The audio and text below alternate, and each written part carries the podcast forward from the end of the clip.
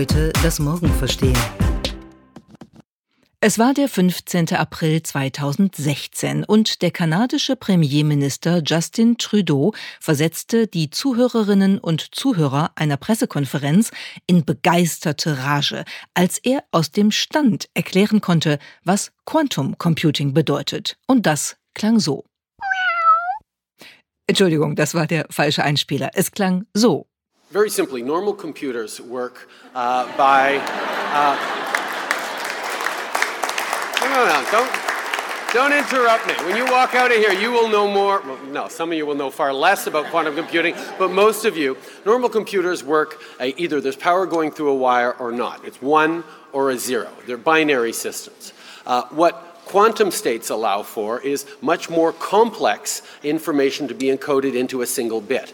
Regular computer bit is either a one or a zero, on or off. A quantum state can be much more complex than that because, as we know, uh, things can be both particle and wave at the same times, and the uncertainty around quantum uh, states uh, allows us to encode more information into a much uh, smaller computer. So uh, that's what's exciting about quantum computing, and that's what we're doing. Um,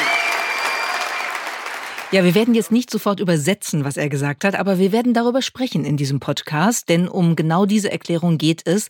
Was ist Quantum Computing? Was macht es mit uns? Was bringt es für uns? Justin Trudeau war übrigens damals seiner Zeit durchaus ein bisschen voraus, denn so richtig war Quantum Computing noch gar kein Thema. Aber das ist es jetzt. Und deshalb wollen wir heute im A D A-Podcast darüber sprechen. Wir, das sind Miriam und Lea.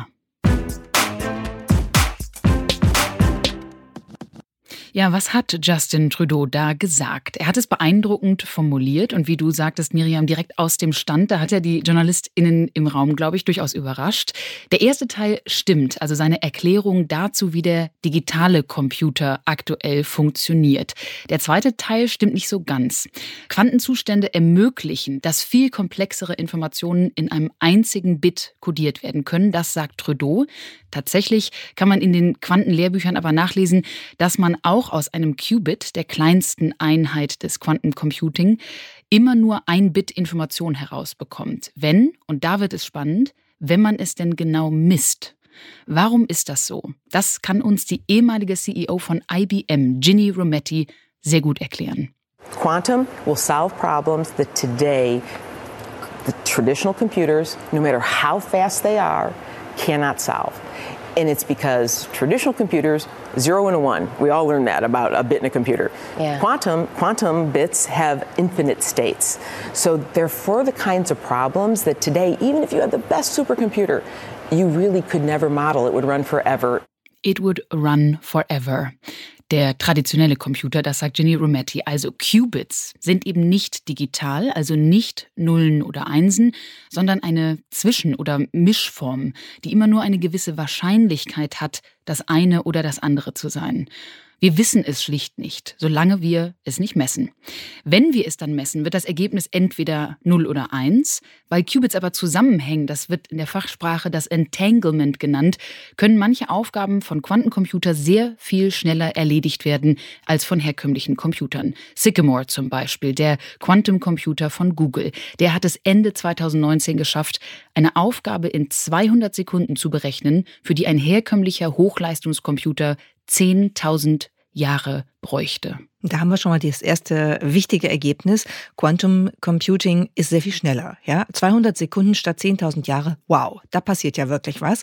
Ansonsten müsst ihr heute etwas stark sein, denn Quantum Computing ist ganz schön kompliziert. Und ihr müsst euch auch nicht alles merken, was wir erzählen, aber vielleicht ein bisschen folgen, um die Logik im Aufbau des neuen Computings wirklich verstehen zu können. Merke also zwischendurch jetzt mal, Quantum Computing nutzt die physikalischen Eigenschaften von physikalischen Teilchen, um Informationen zu verarbeiten. Und das macht Quantum Computing eben anders, als der digitale Computer das macht. Und der Quantum Computer nutzt dafür die Möglichkeiten der Quantenphysik. Und das bedeutet, der Weg zwischen Problem und Lösung oder das Prozessieren einer Berechnung ist beim Quantum Computing sehr viel schneller, wie Lea das eben am Beispiel Sycamore von Google beschrieben hat. Was uns das Quantencomputing bringt, wo wir es einsetzen können, wie es das Internet verändern wird und vielleicht sogar unsere Weltansicht, das diskutieren wir gleich ausführlicher. Wir geben einmal kurz ab an die Werbung.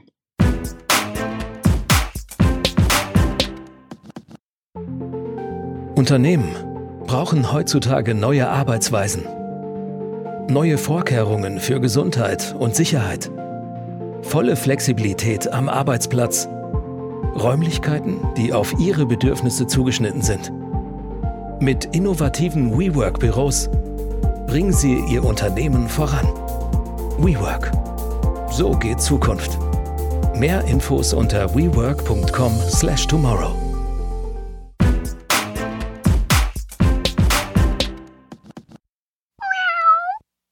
Ja, wir haben in diesem Podcast auch einen virtuellen dritten Gast, der sich eben schon mal gleich am Anfang reingeschlichen hat. Das ist eine Katze. Und eine Katze ist die vortrefflichste Anarchistin. So hat es der wunderbare Schriftsteller Ernest Hemingway einst gesagt. Ob die Katze, die ihr gerade gehört habt, tot oder lebendig ist, das wissen wir gerade nicht so genau. Das liegt nicht daran, dass wir blöd sind, sondern das liegt auch an der Quantenphysik. Doch dazu später mehr. Bleiben wir doch mal einen Moment noch beim Geheimnis der Quantenphysik, auf der ja alles beruht, was auch für das Quantum Computing jetzt sich so langsam entwickelt. Und dieses Geheimnis der Quantenphysik ist ein großes Geheimnis. Es hat selbst große Denker in die eigenen Schranken gewiesen. Selbst Albert Einstein ist es schwergefallen, nachzuvollziehen, was dieses Geheimnis der Quantenphysik eigentlich sein soll. Und er nannte sie deshalb einst spukhaft.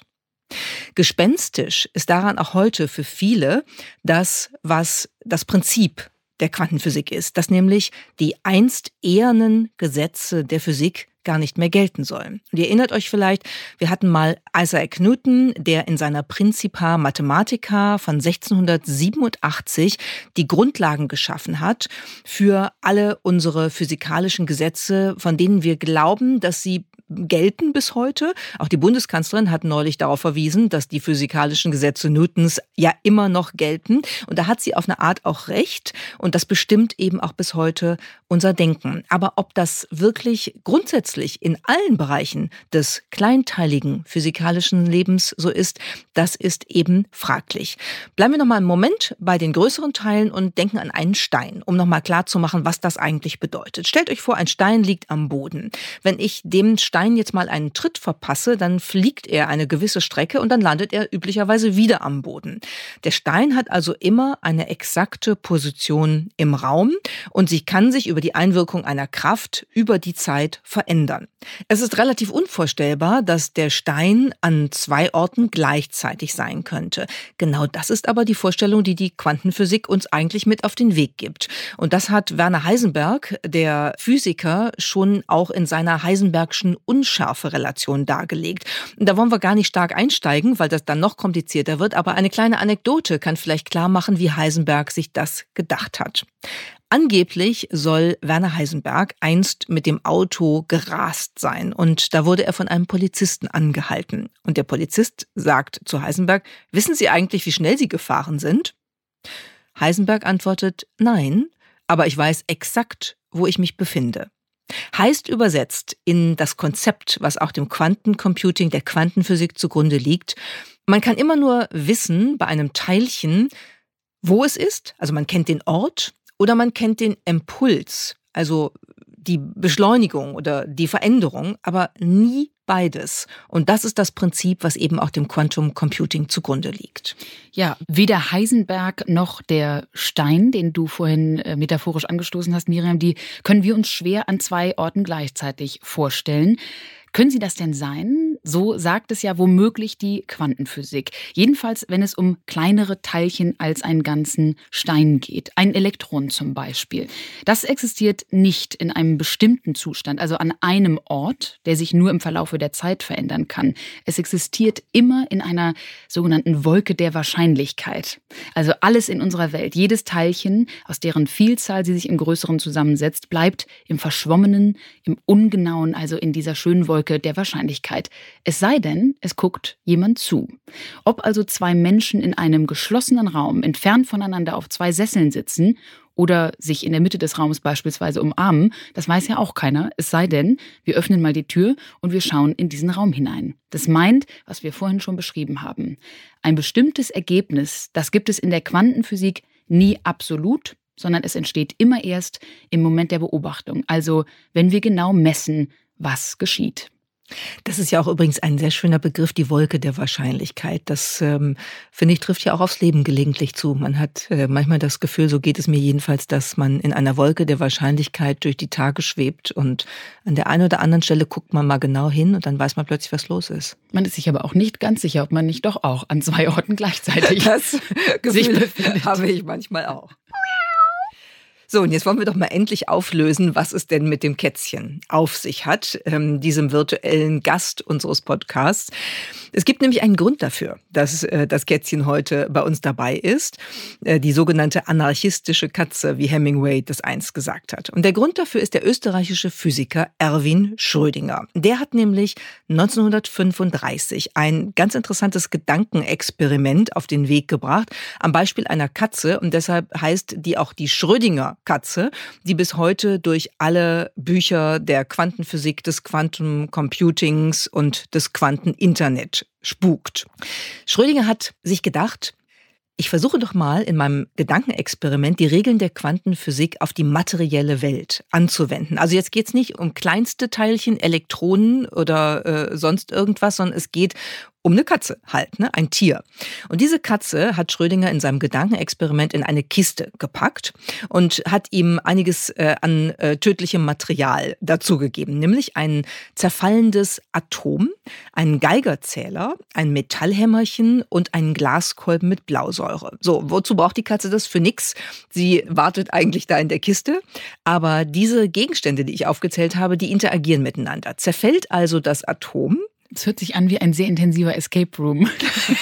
Genau so ist es, nur dass die Katze das nicht weiß. Aber wenn man sich vorstellt, man würde selber in der Kiste sitzen, würde sich das nicht gut anfühlen. Also diese ähm, Gegenstände interagieren miteinander und das ungefähr so, dass das Atom irgendwann zerfällt. Wir wissen aber nicht wann. Wenn es zerfällt, dann setzt es Radioaktivität frei. Der Geigerzähler schlägt an, setzt das Hämmerchen in Bewegung, das auf den Kolben mit Blausäure schlägt, den Kolben zerschlägt und dann tritt die Blausäure aus und vergiftet die Katze. So, also Atom zerfällt, Hämmerchen, Glaskolben zerdeppert, Blausäure tritt aus, Katze tot. Ob das passiert ist oder nicht in der Kiste, wissen wir nicht. Wenn wir selbst drin sitzen würden, würden wir es merken, weil dann würden wir sterben. Die Katze könnte daran gestorben sein, wenn das Atom zerfallen ist. Sie könnte aber auch weiter leben, weil das Atom immer noch nicht zerfallen ist. Wir wissen es nicht, solange wir den Deckel nicht aufmachen, um in die Kiste reinzugucken. Ähnliches Beispiel, wie Lea eben beschrieben hat, Raum mit Menschen drin. Wir machen die Tür auf und gucken, wie verhalten sie sich zueinander, sonst wissen wir das auch nicht. Das heißt also, unser Wissensstand vor Öffnung der Kiste ist, die Katze könnte tot oder lebendig sein. Ganz genau. Was natürlich zu einer Riesendiskussion geführt hat, als Schrödinger dieses Gedankenexperiment publiziert hat, weil alle gesagt haben, der spinnt doch wohl. Entweder ist die Katze tot oder äh, sie ist lebendig. Aber beides zugleich kann sie nicht sein. Und das war eigentlich genau das, was Schrödinger erreichen wollte. Er wollte eigentlich mit diesem Gedankenexperiment deutlich machen, dass die Quantenphysik auf irrwitzigen Annahmen beruht. Dass das Ganze Quatsch ist, um es mal auf den Punkt zu bringen. Lustigerweise ist genau das Gegenteil eingetreten. Das Gedankenexperiment, was so in der makroskopischen Welt natürlich tatsächlich nicht funktioniert, beschreibt aber genau das, was in der, in der kleinteiligen Welt der Quantenphysik passiert. Es kann gleichzeitig etwas sein. Nicht eine Katze, die tot und lebendig ist, aber anderes. Und ähm, eigentlich hat Schrödinger durch seine Überlegungen, die sogenannte Schrödinger-Gleichung, dann tatsächlich bewiesen, was in der Quantenphysik passiert und hat ähm, was anderes gemacht, als er eigentlich machen wollte. Er wollte sagen, das ist Quatsch und eigentlich hat er belegt, dass es genau so passiert. Wahnsinn. Was hat das jetzt alles mit den Quantencomputern zu tun? Diese Katze oder vielmehr die Erkenntnis, dass in der Quantenphysik eben die Teilchen zwei Zustände gleichzeitig haben könnten und wir es einfach schlicht nicht wissen, bis wir messen. Eine Menge hat es damit zu tun, das haben wir jetzt schon angedeutet, denn die Quantencomputer revolutionieren unsere Vorstellung und auch Anwendung des Computers und des Internets. Sie rechnen anders, schneller, sie erledigen Aufgaben nicht seriell, sondern parallel. Das heißt, sie können gleichzeitig simultan Aufgaben erledigen, die aktuell traditionell immer linear nacheinander passieren.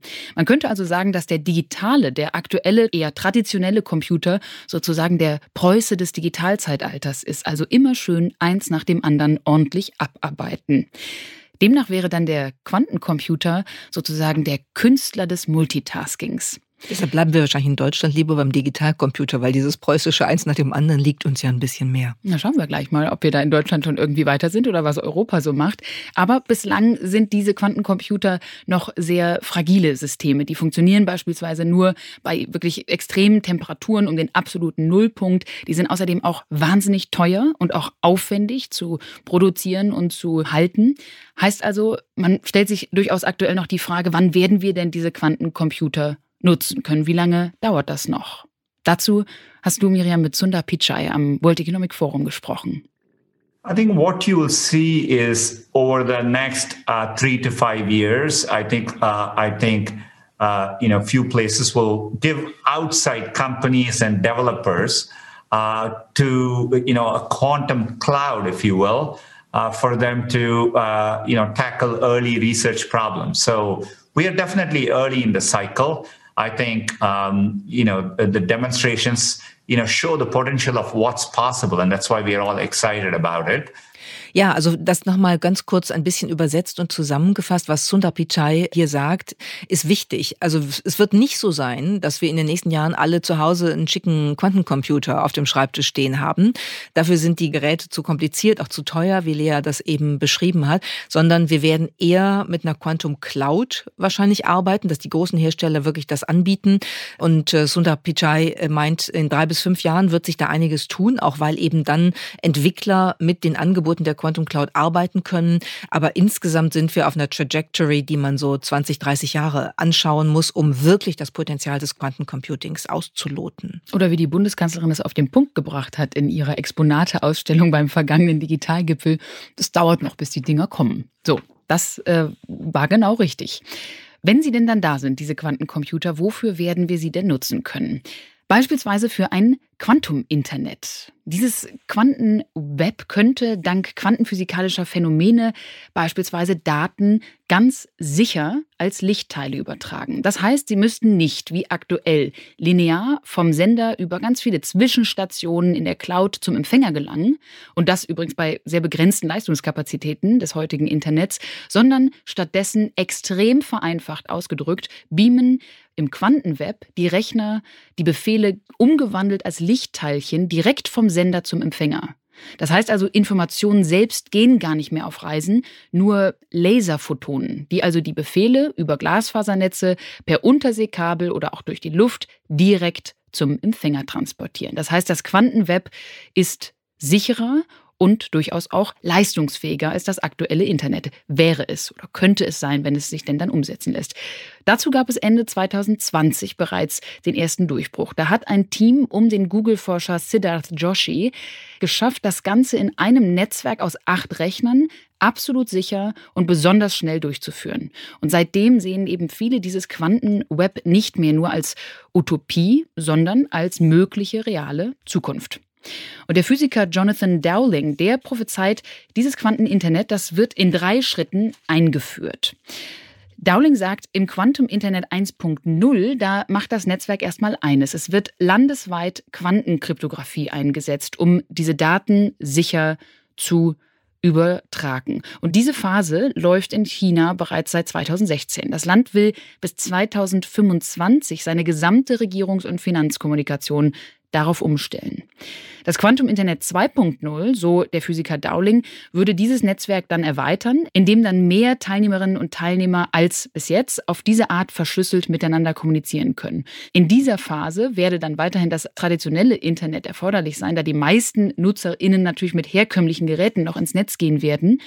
Aber dann im Quantenweb drei Punkt null wird das klassische Internet vollständig verschwinden, so vermutet Dowling. In diesen drei Schritten könnte sich dieses Quantenweb tatsächlich durchsetzen. Und das wäre dann tatsächlich ja ähm, richtig ein Paradigmenwechsel, also richtig eine Revolution, weil das wäre ein neues Internet, was wir dann hätten, was eben nach ganz anderen äh, Gesetzmäßigkeiten funktioniert ähm, und eine Menge Vorteile mit sich bringt. Es wird wahrscheinlich zum Beispiel keinen Entscheidungsstau mehr geben in diesem Quanteninternet, anders als das jetzt ja beim klassischen Internet der Fall ist, insbesondere wenn wir uns industrielle Anwendungen, alles rund um das Internet der Dinge anschauen. Wenn künftig mehr Geräte smart und autonom miteinander arbeiten, also miteinander kommunizieren sollen, dann müssen wir ja mit Billionen von Zugängen im Internet umgehen. Und das kann mit der bisherigen Netzarchitektur kaum gesteuert werden. Mit dem Quanteninternet allerdings schon. Also ein Beispiel. Gerade wenn wir an autonom fahrende Autos denken, dann können die ja nicht irgendwie mitten im Verkehr mal eine Weile darauf warten, dass das Netz irgendwann so gnädig ist, ihnen mal die Daten zu geben, ob sie jetzt links oder rechts fahren sollen, bremsen oder beschleunigen sollen. Das wäre gefährlich, wenn das so passiert. Und man mag sich ja auch nicht vorstellen, was passiert, wenn so ein System gerade bei autonomen Fahrzeugen gehackt wird. Im Quantenweb ist beides ausgeschlossen. Einmal äh, durch die beschleunigte Informationsverarbeitung, Datenverarbeitung ist das sozusagen wirklich Realtime. Und das andere ist, dass auch alles rund um Verschlüsselung durch das Quantenweb wirklich revolutioniert wird.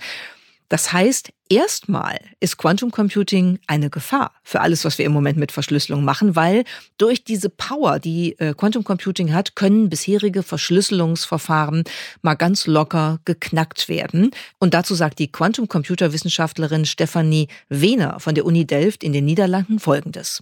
Ein Quantencomputer kann ähm, äh, heutige Verschlüsselungsalgorithmen brechen. Und das ist wichtig, insofern, dass du dir vorstellen kannst, dass natürlich könnte man unser Gespräch jetzt zum Beispiel ähm, äh, auch aufzeichnen. Und selbst wenn es verschlüsselt wäre, könnte man es dann natürlich in der Zukunft, wenn man dann einen Quantencomputer hat, äh, brechen und dann entschlüsseln.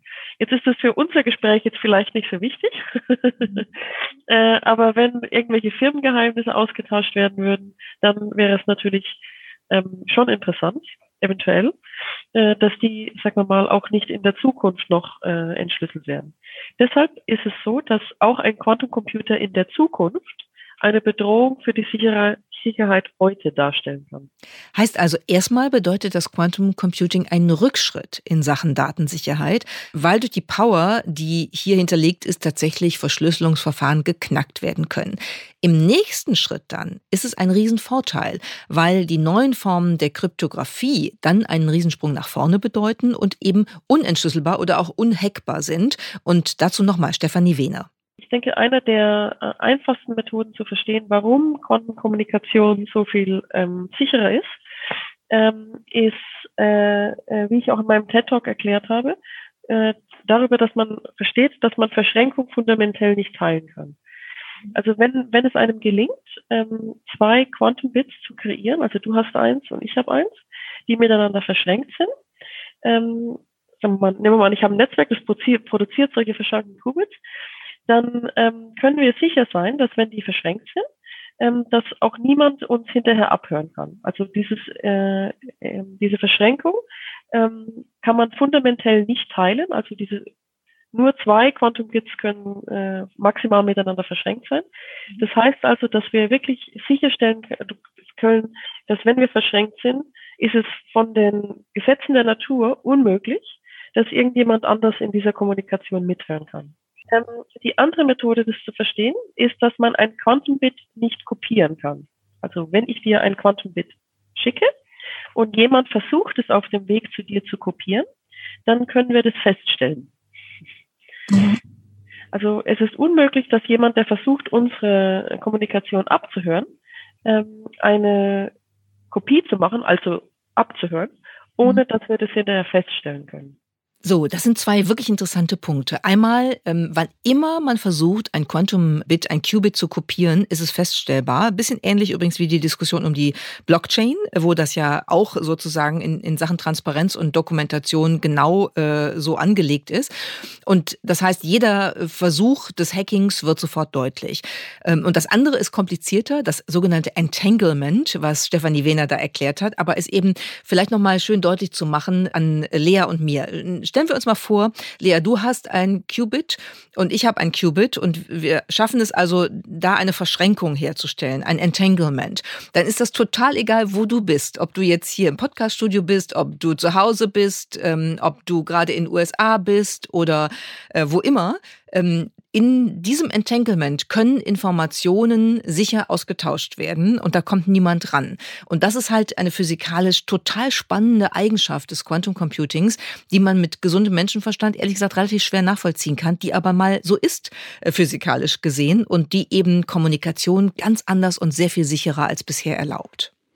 Gehen wir jetzt mal von der Verschränkung und damit dem großen Thema Verschlüsselung, was du uns jetzt hier sehr greifbar beschrieben hast, zu einem vielleicht etwas greifbareren Thema, weil wir über einen Teil hier schon sehr oft im Podcast gesprochen haben. Und das ist die Verbindung zwischen Quantencomputing und K I, künstlicher Intelligenz. Darüber haben wir hier in verschiedenen Applikationen ja schon in den Podcast-Folgen berichtet. Denn die Verbindung von Quantenrechnern mit K I, die wird auf der einen Seite das Quantum Internet, aber auf der anderen Seite auch um, gewöhnliche Anwendungen wie beispielsweise Big Data Analytics wirklich nochmal in ganz neue Sphären heben. Denn, wie wir schon sagten, verarbeiten diese Quantenrechner ja große Datenfelder in einem einzigen Schritt. Die können das alles simultan, daher sehr viel schneller und leistungsfähiger.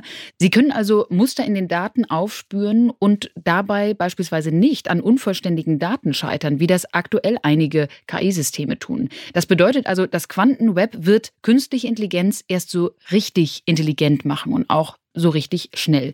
Mal ein Beispiel. Verschiedene Systemsimulationen. Das ist im Prinzip die Verarbeitung von riesigen Datenmengen in Echtzeit, um beispielsweise verschiedene Szenarien ähm, hervorzuheben und damit dann durch diese Vorhersagen gute Entscheidungen treffen zu können. Das heißt also, in Zeiten von einer Pandemie oder auch die Berechnung von Wetterlagen, ein Beispiel der Verkehrssysteme vorhin, diese Systemsimulationen, die würden durch Quantenrechner revolutioniert werden, denn sie würden komplexer, dynamischer und schneller sein können. Und das ist letztlich dann wahrscheinlich eine Situation, die einen neuen Wettlauf jetzt äh, lostritt, oder? Ich meine, wenn man sich vorstellt, was damit möglich ist mit Quantum Computing, dann werden wir doch erleben, dass das der Kampf um die technologische Vorherrschaft jetzt wird? Ist es in gewisser Weise schon, denn überall auf der Welt erschaffen Konzerne und WissenschaftlerInnen derzeit Quantencomputer. Ein Beispiel, Googles Sycamore, der Ende zweitausendneunzehn einer der größten Durchbrüche in der Welt der Rechnerforschung seit Jahrzehnten war. Der braucht also zweihundert Sekunden, wir erinnern uns, für eine Aufgabe, die der derzeit weltbeste traditionelle digitale Supercomputer, einst übrigens gebaut von I B M, zehntausend Jahre benötigen würde.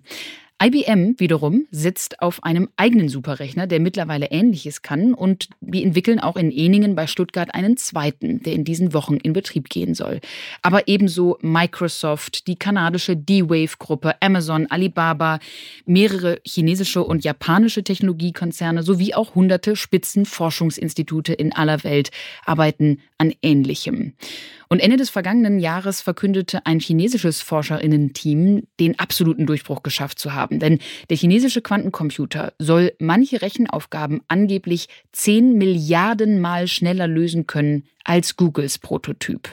Also das ist der absolute Supercharge-Wettbewerb der Tech-Nationen.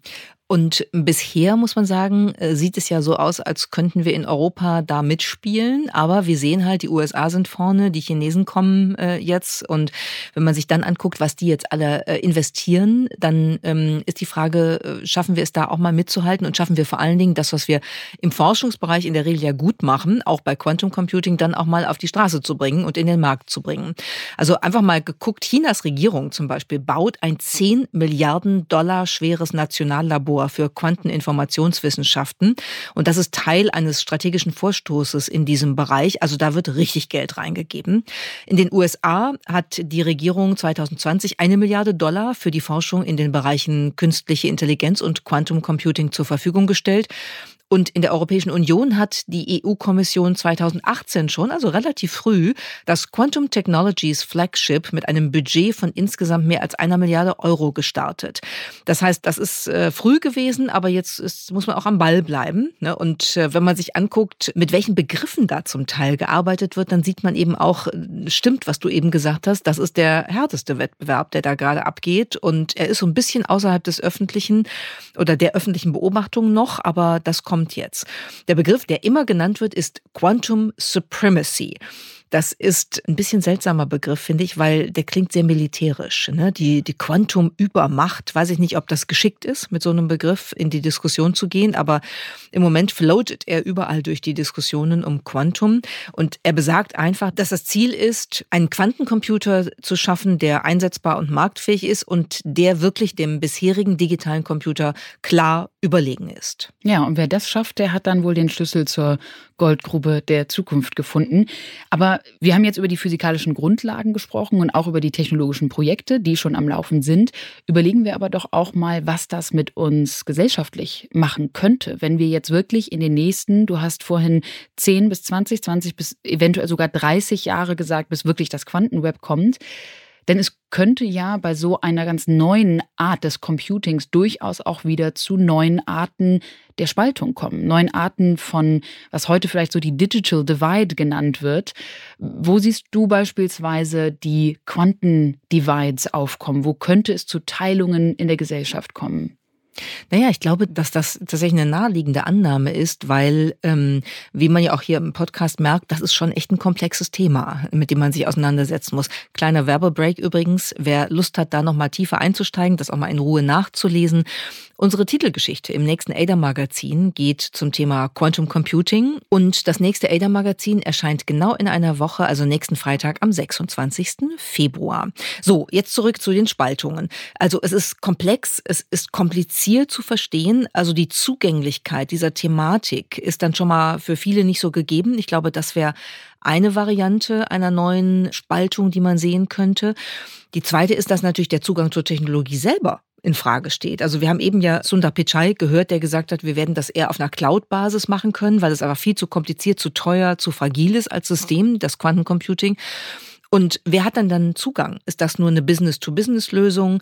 Wird es irgendwann die Möglichkeit geben, das wirklich zu nutzen? Es gibt Angebote, also man kann über ein Angebot von I B M zum Beispiel ja sowas ausprobieren im Internet, aber das ist alles noch sehr zurückhaltend ausgeprägt und der typische Access zu neuer Technologie ist da sicherlich etwas, was in Frage steht. Und sicherlich auch Access erstmal zu den technologischen Möglichkeiten, das herzustellen. Also wir haben jetzt eben mal hier die Konzerne genannt, das sind natürlich erstmal alles sehr große Unternehmen, die die Möglichkeiten haben, überhaupt so in die Zukunft zu forschen. Aktuell sind wir ja beim Thema K I zum Beispiel an einem Punkt, wo man tatsächlich in der Lage ist, auch von zu Hause kleine K I-Systeme aufzusetzen et cetera. Man äh, mietet sich die Server an.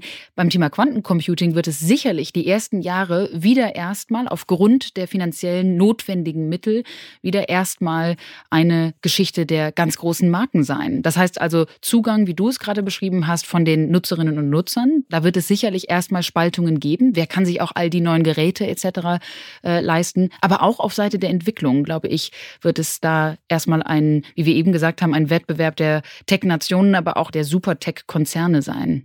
Na, das wäre dann ja eigentlich ein schöner Hinweis für eine kluge Technologiepolitik, dass ähm, man sozusagen die zur Verfügungstellung aus der Quantum Cloud äh, für eine breitere Anwender-Community, dass man das zum Beispiel fördern könnte. Wenn man schlau wäre, wäre auch was, was Europa machen könnte, um eben genau das zu verhindern, dass das nicht wieder nur eine Technologie der wenigen Großen ist, sondern dass da beispielsweise auch mittelständische Tech-Unternehmen und so, dass die da schnell die Möglichkeit haben, mitzuarbeiten und das anzuwenden und zu nutzen. Es wäre mal ein, oder es ist ein Appell jetzt an die E U-Politik.